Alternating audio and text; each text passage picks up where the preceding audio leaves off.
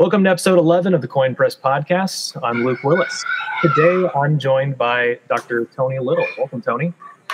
Hey, thanks, Luke. Thanks for having me. Absolutely. So uh, I invited you on today because uh, I know you from uh, Prescryptive, where we yeah. work together. Um, but yeah, so you have a, a background with blockchain and healthcare, um, and I'm interested to uh, get a little bit of that background. If you could tell everybody what you've done in the space. Sure. So, uh, you know, as mentioned, my name is Tony Little. Uh, I'm a physician by training and a technologist by trade. Um, I sort of worked on three or four major buckets of things over the last 25 years. Um, the first is really electronic medical records. So, back in the 1990s, um, as the world was kind of transitioning from paper records to uh, documenting on computers, um, there was a lot of work to be done in figuring out how to do that. Uh, I work mostly in the emergency department, looking at how we create documentation that helps physicians both um, document correctly clinically as well as get billed appropriately. So focus a little bit on what, what's called revenue cycle in healthcare, or how hospitals and doctors and et cetera make their money. And so we we developed one of the first um, problem specific content sets for emergency department physicians. So someone comes in with a chest pain and they're 50 years old and is a male versus a female who's seven who comes in with chest pain. Those, they, they, you know, you probably want to document slightly, you know, differently. There's definitely different, you know, uh, you know, etiologies usually in different diseases that occur in those different stages. So we developed like basically a giant spreadsheet that we put into a database and then had the ability to kind of print them out on demand as the nursing staff said, okay, here's a seven year old chest pain, here's a 50 year old. Um, and we sold that to some of the electronic medical record system vendors at the time. Uh, they use them sort of t- today throughout the industry. And then in the 2000s, kind of moved a little bit more into other um, issues with medical records and how documentation works. Um, uh, in the emergency departments, mostly still on the facility side, so on how the hospitals make their money not just the physicians, but how the hospitals make their money and sort of worked on that. Uh, looked at AI as it started coming into fruition in the 2010s. Looked at ways of instead of um, you know someone taking a, a, stack full of paper or looking at medical records and figuring out how to turn them into bills for the insurance company, using some intelligence in the middle to take those and use NLP and other you know, natural language processing and other technologies to turn them into claims automatically and let people come behind the scenes and figure out whether it was correct or not. So reducing the the um, the burden on the human burden, if you will, on the administrative side of medicine, and then focused yeah. on patient technology, patient uh, flows, um, you know, things like self-service for certain activities that the administration normally do, like scheduling and, and sort of um, some of the other things that um, you know we, we like to do ourselves on our phones today and we sort of take for granted but um, you know rather than walking up to the counter kind of thing and experiences that we can do ourselves. Um, i worked for united health group that owns UnitedHealthcare and Optum for about 24 of those years. So a lot of the a lot of time spent there working on those problems. And it was about 2015 when my brother came to me and said uh, he's sort of a social entrepreneur uh, and he's like, well, what are you guys doing with blockchain? And I did not know what that was. So I went down the rabbit hole like a lot do um, and uh, published with two other physicians on the, the Blockchain and Healthcare Challenge that came out in 2016. Um, uh, a paper on how you would build electronic medical record utilizing blockchain technology. Looking back, I'm kind of like, you know, uh, maybe it wasn't the best uh, use of the technology, but I was new to it. And that, you know, like everyone else, you sort of start where you start. Um, and I kind of fell in love with this concept um, of digital ownership of data in a new way. And, um, you know, worked with the team at Optum for about four years looking at, you know, experimentation, um, looking at building uh, consortia, which today probably would be called the DAO. Uh, we developed a, a, a, consortium. I was sort of behind the scenes working on the strategy piece, and there were others that sort of took it to fruition. Um, there's a, it's called the Synaptic Health Alliance, and so uh, we we were trying to solve some directory problems between big payers in healthcare. Um, started dabbling in the crypto space in 2016. Um, was was about when I started landing and, and doing some experimentation with um, using those technologies and and um, playing with the markets, etc. Um, yeah, and uh, and then I started advising for a company called Prescryptive Health about four years ago, uh, and now work there full time with you, Luke. Yeah. Uh, and I'm working uh, currently as the, the VP of Solutions Architecture in the product management team on our Web3 strategy, uh, as well as sort of figuring out how um, that great interest in our platform is all the players in the platform are super interested in figuring out how we translate that into um, actual solutions for the marketplace. Cool. Um, yeah, and I want to get more into like your your general perspective on healthcare and, and blockchain. Um, but since you mentioned it, uh, you want to go a, a, little bit into what we're doing with blockchain at Prescryptive? Yeah, sure. So, um, you know, there there are a few hypotheses we have around how Web three will influence healthcare in general. Um, uh, the first one is around uh, how it impacts uh, payment. So um, there are a number of interesting, um, you know, fintech rails that are being laid down in the public space, um, and things like uh, stable coins, for example, and how do they really impact? Uh, can we do it faster? Can we do it cheaper? Can we do it more microtransactionally? Because um, there's just a lot of payment experiences that are very slow. You wait for batch files to go from here to there that exist in the traditional banking market. And we'd love some of our participants in our platform to have better experiences, whether they want to be custodians of their own tokens or not, whether they care about blockchain or not. We can still offer some experiences that are differentiating. Um, the second is how do we think about rewarding? Um, traditional platforms like Facebook and others, we sort of, when you're in the Web 2 brain set mindset, you go in and you, you know, author content. You don't really, the value you get has to do with the network, but not necessarily you don't get any sort of financial value out of participating. We, the, the hypothesis is that in the future we're going to be used to working with platforms where we actually get some benefit as the platform grows and matures. So it's like if you get into an ecosystem in the Web3 world, you kind of expect to be rewarded in tokens in some fashion, right? What, how you're participating, and usually tokens is what the words are used. There's other things you can ways you can be partic- um, rewarded, but so the bet is that we that we're gonna people are gonna expect to connect to and be rewarded in the system. Um, um, and, a third one, which is super important in, in, healthcare, is the audit ability of these solutions. You have um, a bunch of meaningful data that has to be used real time to make healthcare work. There's a bunch of rules. There are a bunch of ontologies. Um, there are um, a, a, bunch of uh, records that need to be made available right on the you know on time, real time, make healthcare work. And there's a lot of money spent reconciling all that after the fact. Super expensive, and it breaks the system down. So the thought is right. we can leverage this technology to create um, a better reconciliation set of reconciliation experiences. And you kind of you just sort of tap at that at those things in the right way, and you start removing dollars out of the healthcare system that really don't need to be spent. Um, and those really, if you do it right, you can create experiences that just don't exist today. Uh, certainly, looking at uh, how NFTs are, you know, how people are thinking about NFTs and ownership of content. There are things in healthcare today that we don't own that we should, and we're looking at experimenting with those in in careful ways to uh, to, to, light up some magic moments um, that just don't exist today in healthcare. You feel like a bystander mostly in healthcare today with your records and other things, and it would be cool if you log into a solution, a platform and feel like you actually own pieces of your record and part of your health. It also makes it so that you have our bet is that people will take a little bit more uh, effort on controlling their health if they feel like they have some control over the process. Sure. So those sure. are the things high level we're working on. Yeah, yeah. Um, so talking more more generally about healthcare, if you're working with healthcare on blockchain, at least in the U.S., I'm sure other countries have similar regulations in place, but um, things like HIPAA make for challenges uh, where you can't and probably shouldn't put health data directly on the blockchain, right? Um, so I'm curious what your perspective is on on that and other issues with healthcare in particular when we're talking about blockchain.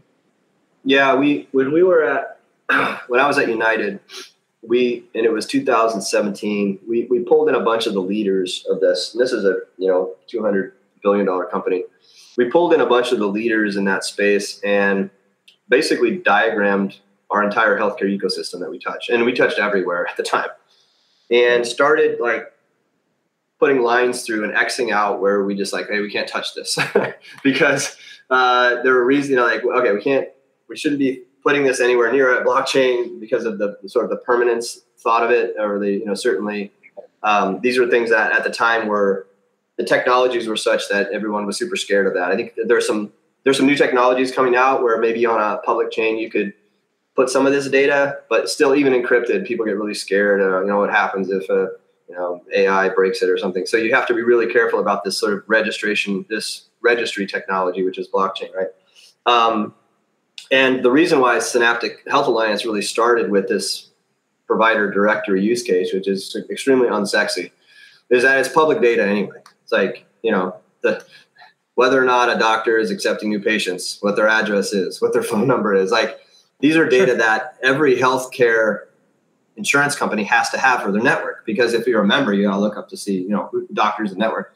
And it's really hard for them all to figure it out. And they're all asking doctors over and over again for the same data. So trying to find problems that they all have to solve uh, is really key. So so really the blockchain itself to me is just a giant directory system. It's a registration and directory system. So things that are really key and important on this are um, not putting someone's personal identifiable information on a blockchain, but putting a tag to say that this person has registered and we trust this third party that has already attested to, like a government, that this person now, whoever's signing this with their pri- private key, uh, is this person.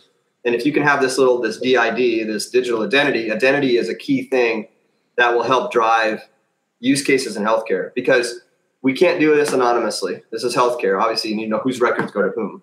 So the biggest problem, one of the biggest problems in healthcare is, is, is the person who talked to me who they say they are, number one. And two, where are the records? So it comes right, it's identity and then it's directory. Once you have identity and directory solved, then you can work on consent. And then you can have some sort of level of ownership that isn't controlled by a third party the third party controlling it in quotes would be the directory system or your blockchain. So some of the the as we start getting smarter around building little little tools and technology and protocols within the blockchain community, whether it's public or private, if you build it and it works, you can start stitching together an ecosystem where you cut out a bunch of money in the middle. I mean, it's a 50 to 100 billion dollar problem per year. Uh, identity is in healthcare. It's what happens when you get it wrong? You have to clean up all this stuff downstream.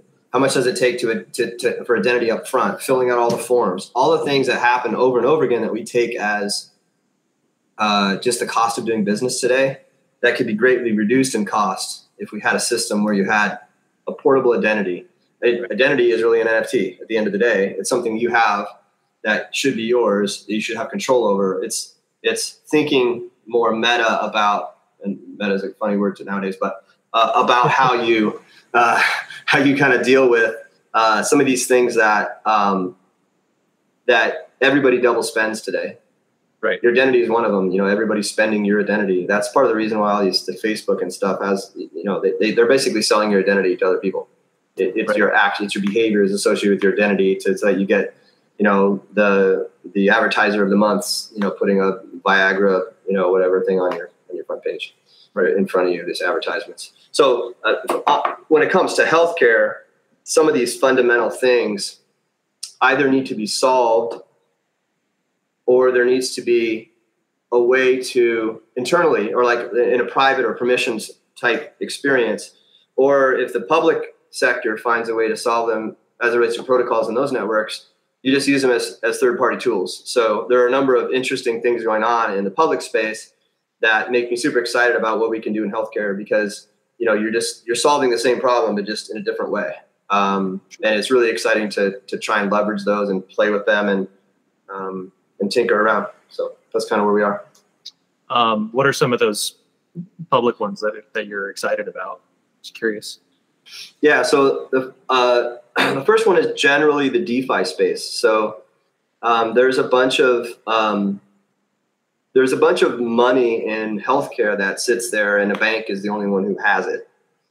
Um, so if we're looking at ways in which we can allow the participants in healthcare to leverage some of those same leverage some of those same technologies with the right protections, then you're able to sort of by participating in a network that embraces those, provide value that you didn't have otherwise.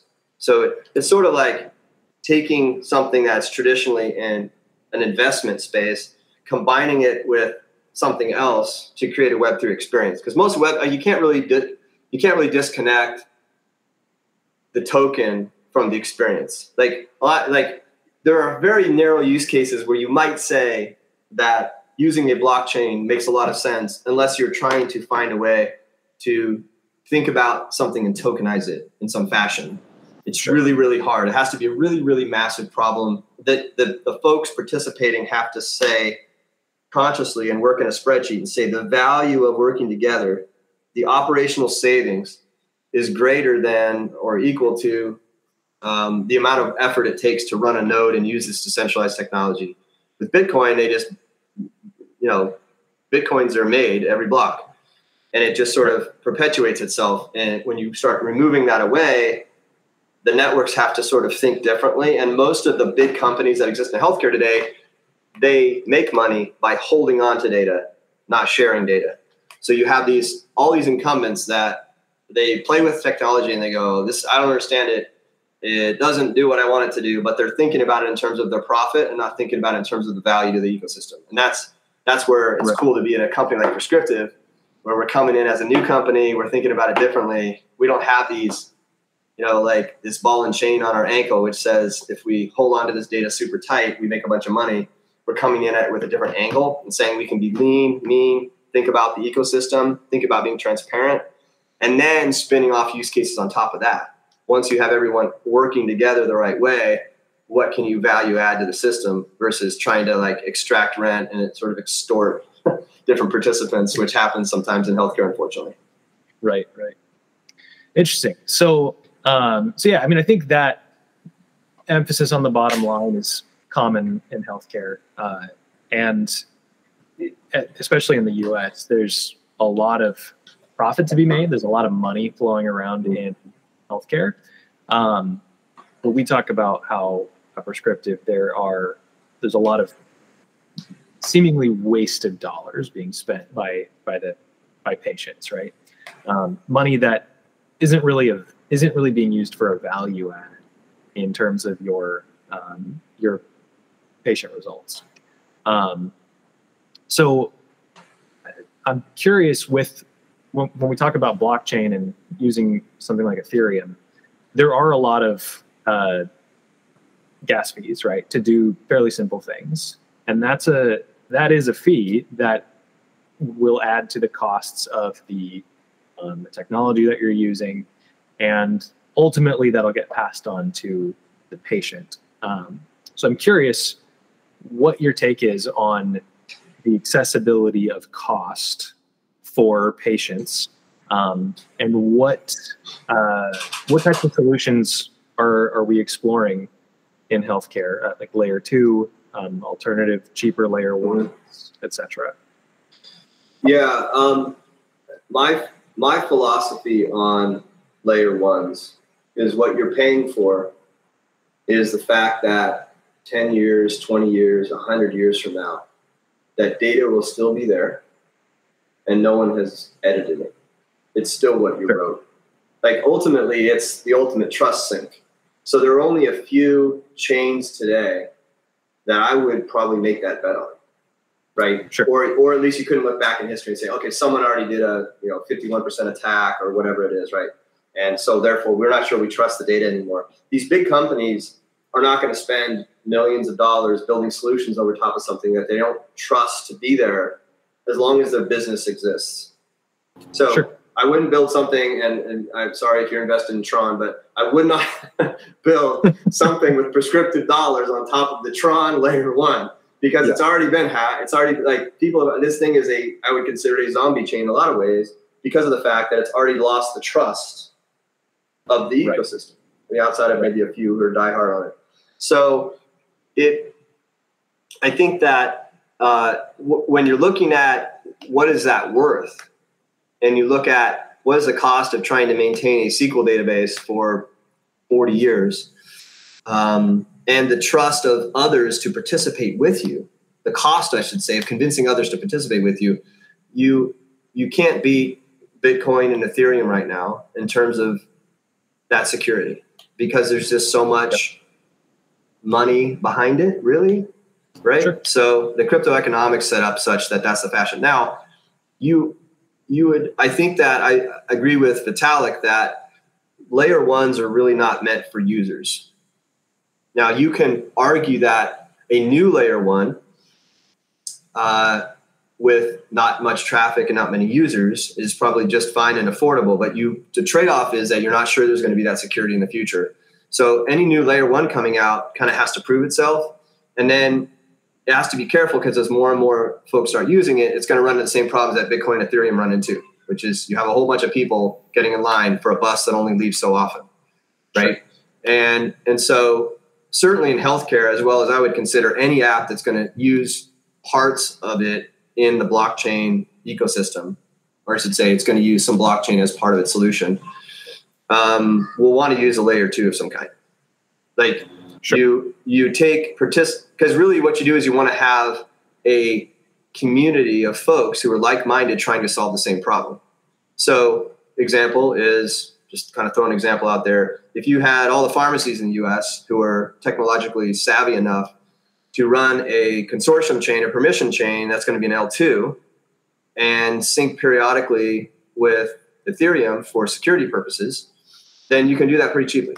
And things would run fast in that and any one participant left, you could still keep running with it, right? So um, it had it checks all the boxes for what you really want, including the security of Ethereum as a layer one to sync it, basically, uh, S S I N K, uh, and and so the, the philosophy now, at least, is to think about how do you build a uh, go from a private to a permissioned model keeping your eye on the vision, the mission and vision of what you're trying to accomplish in terms of especially things like audit um, and other things that are super important in, in the healthcare space.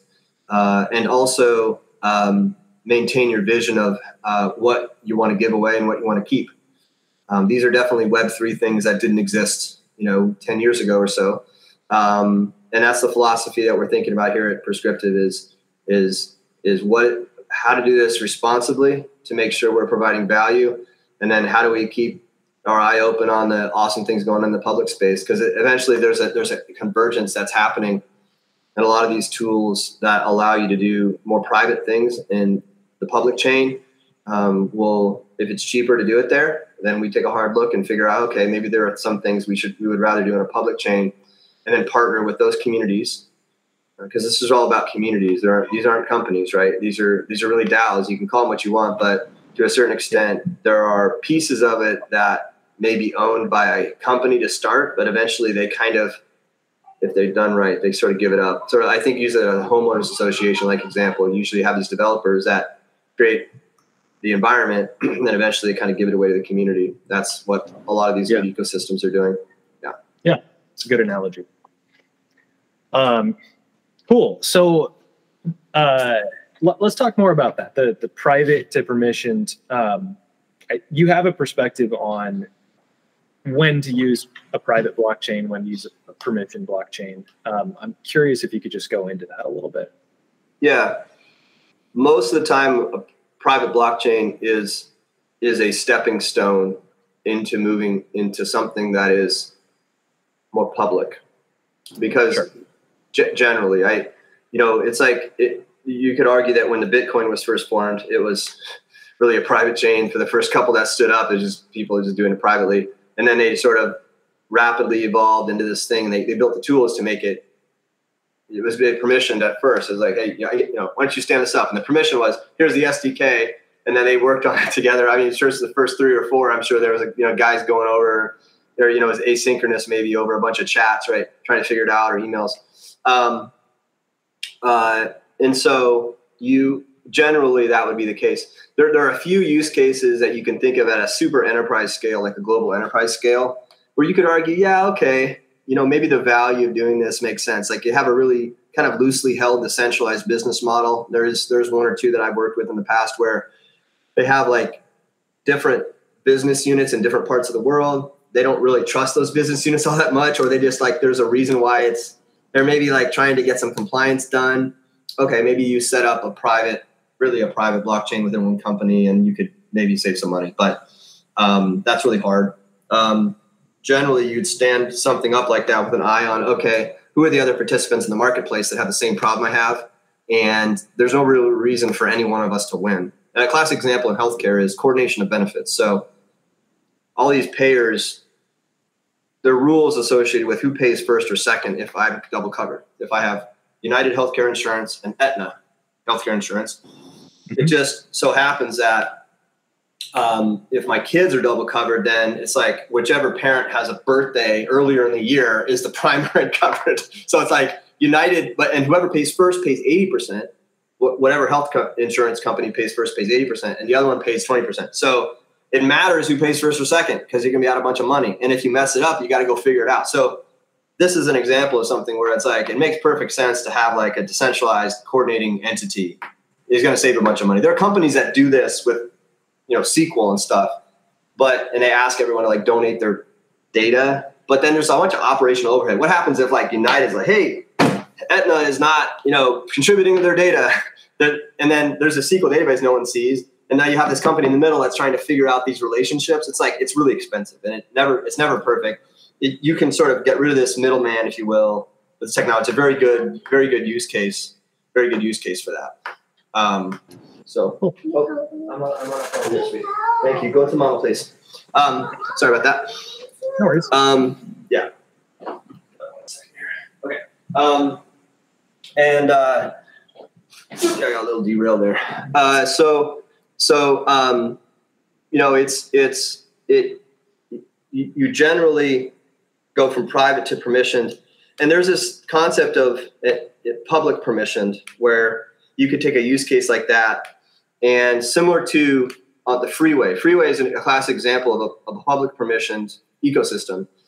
You don't need it's a, it's sort of permissioned in that you have uh, those who are working on it have to have permission to work on it but all you need to do is get a registration for your car and a license and you can drive on it so there are there are ways in which we're they're looking at creating these and I think Ethereum is actually moving into a kind of a model like that a little bit with the difference between a validator and a, I can't remember the technical details, but there's like a little bit of a two layer difference where the main the main ones are going to hold like these terabytes of data. They're probably going to be in a data center and doing hard work, and then there's others who can sort of help participate who maybe can, can do it, and they're it's more or less free to do it. It's a very small client, right? So thinking about how we take these, and the reason why this matters is because it's really easy to explain to someone economically in healthcare why you can get audit you can get audit things.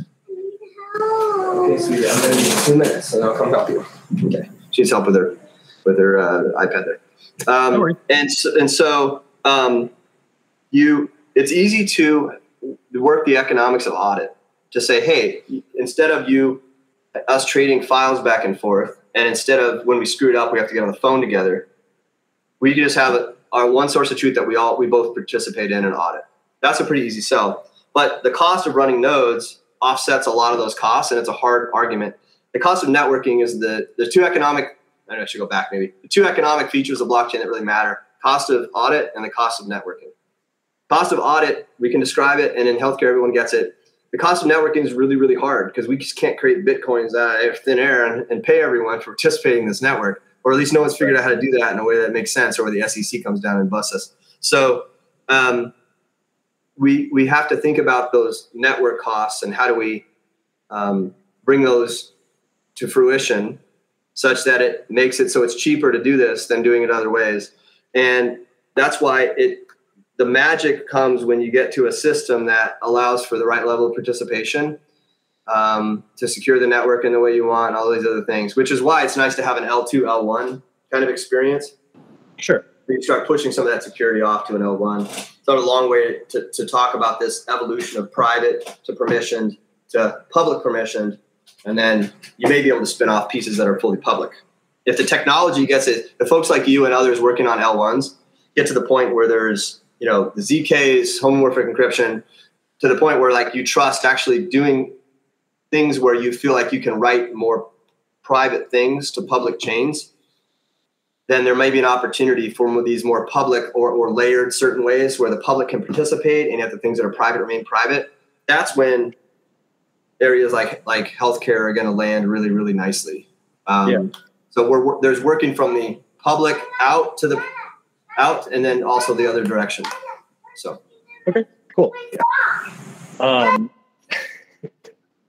well, we'll give you a second uh, with your kid there.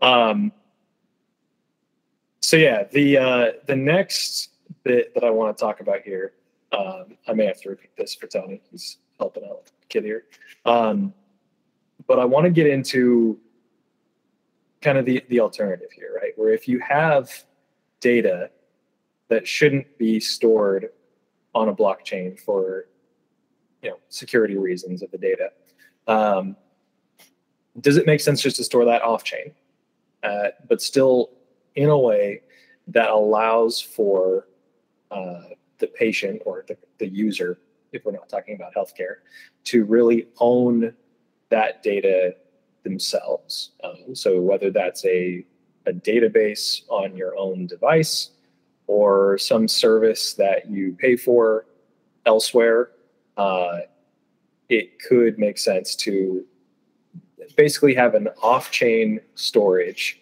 uh, of of the data that you want, and then you can use the public layer one or whatever uh, as your means of securing that. Uh, now, granted, you still have that database separately, um, where that's something that could get hacked or get tampered with. Uh, mm-hmm. store like you know in an NFT on the blockchain a hash of the data or something like that. So there's no way to like figure out what the data is that's there, but you can verify cryptographically that it is the right data. Um, so something to that effect. I'm curious. That's, that, yeah, there's actually a number of companies working on that. Um, you know, there, there's a big one of the things that we've done in healthcare in the last 10 years is created something called FHIR, F-H-I-R, Fast Healthcare Interoperability Resources. Basically, it's turning healthcare medical records into something that is uh, transmissible over web standards, right? So you can, we've taken uh, healthcare records and turned them into resources at the patient level and at the, you know, the observation level, et cetera, et cetera. And there's all these endpoints that exist all over the country and all over the world.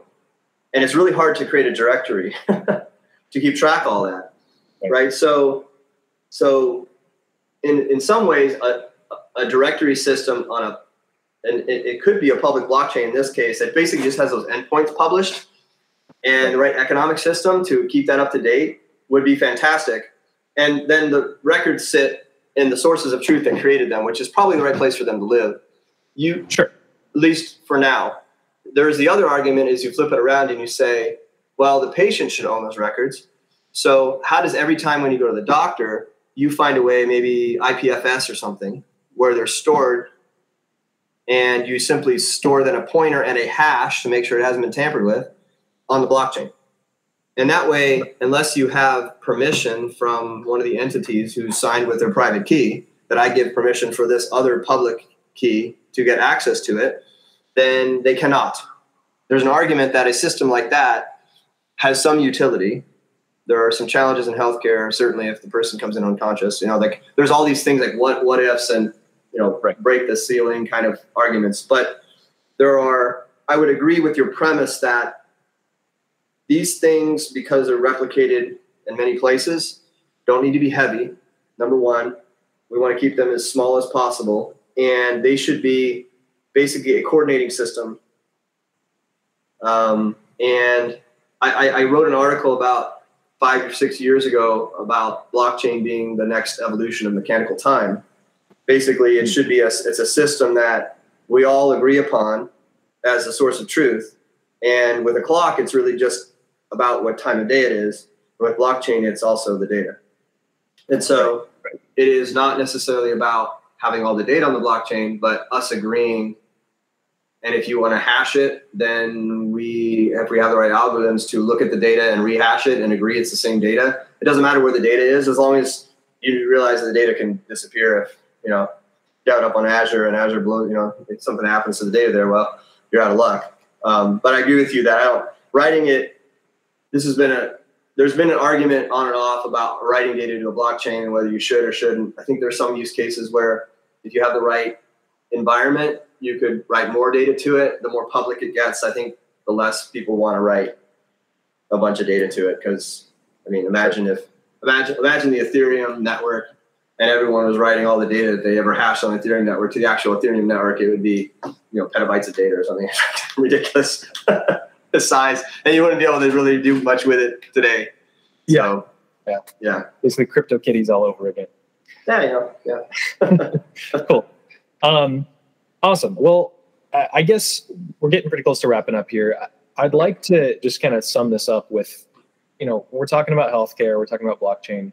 What's the punchline? Like, why why do you think blockchain is a solution that will matter to to healthcare for the patient, for the doctor, for mm-hmm. for the different parties involved? So if you look at what happened with Bitcoin, the reason it was created is because they didn't trust the banking system. You had all these folks that really were using our money without our permission. Although we, we kind of had to grant them permission. It's the only place you put your money in a bank. And they went out and they loaned a bunch out. And they did a bunch of nefarious things with it. Ultimately, the economy crashed. If you think about what you can do today, DeFi, you can take those dollars, own them yourself, and make interest on it yourself. Similar how a bank loans things out. Imagine, look what look what happens in healthcare today. All the data that we that really is associated with us, including our identity and other things, are being used by others to make a whole bunch of money. It's the same exact thing. same reason Bitcoin was created. It happens in healthcare all the time. So, how do we get control? The reason why, part of the reason why I feel healthcare is so mysterious for people, it's mysterious because there aren't the tools to give us the control we need to allow us to understand how to make good decisions. We just, it's not that we need to understand, we don't need a doctor to understand how to make good decisions about our health. But we need a system that is willing to give us all the data at the right time so we can make an informed decision. There are all these entities that exist today that make a bunch of money by hiding it. It's no different than the bank that would hide the fact that they, you know, did all these these loans, like all these things, and and not all banks are bad. Banks are great. I mean, there's reasons why banks exist, right? But it's similar in healthcare now. We have all these entities doing that. So if we can create experiences where we uh, have the right level of control and are given the right level of control over our data, it does three things. Number one, it empowers us to be more healthy ultimately. Outcomes, I believe, will be better in healthcare. And a lot of it has to do with the fact that we can share our data. If all of our data is controlled in the right way, our doctors will know more about us without having to call five other doctors. Second is it's cheaper. It, there are less hands in the pot there are things technologically we can do today that remove a lot of money out of healthcare, right? And ultimately, what that ends up being is reducing the burden on a lot of the administrative part of healthcare today that is significantly overburdened. If you look all the data associated with the cost of healthcare, it has less to do with paying doctors more and more to do with the fact that you have 30 administrators for every doctor. Right. Digital healthcare makes healthcare better, but at what cost? With Web 2 technology, that cost is significant because everyone has a SQL database somewhere and they all think they know exactly how they should organize the data and explain it. We need to change that to bring costs down to make digital health care worthwhile. And I think that is the promise of this technology. It lowers costs, gives us better experiences ultimately. And Prescryptive Health is one of those companies that's pioneering that and it's part of our mission. We have a Y in our name. It's Prescryptive Health with a Y, right? It's cryptography is written right in there. So we're it is a mission that I take very seriously, and that's why I work at Prescryptive's because ultimately, if we can make those kind of changes using this technology, everybody wins, not just prescriptive. Awesome. Well, that's about all the time we have. So thank you very much, Tony. This was great. Appreciate your perspective. That's my pleasure. Thank you, Luke. All right. Well, join me next week for the Koin Press podcast, where I'll be interviewing Kelsey Hightower. Don't miss it.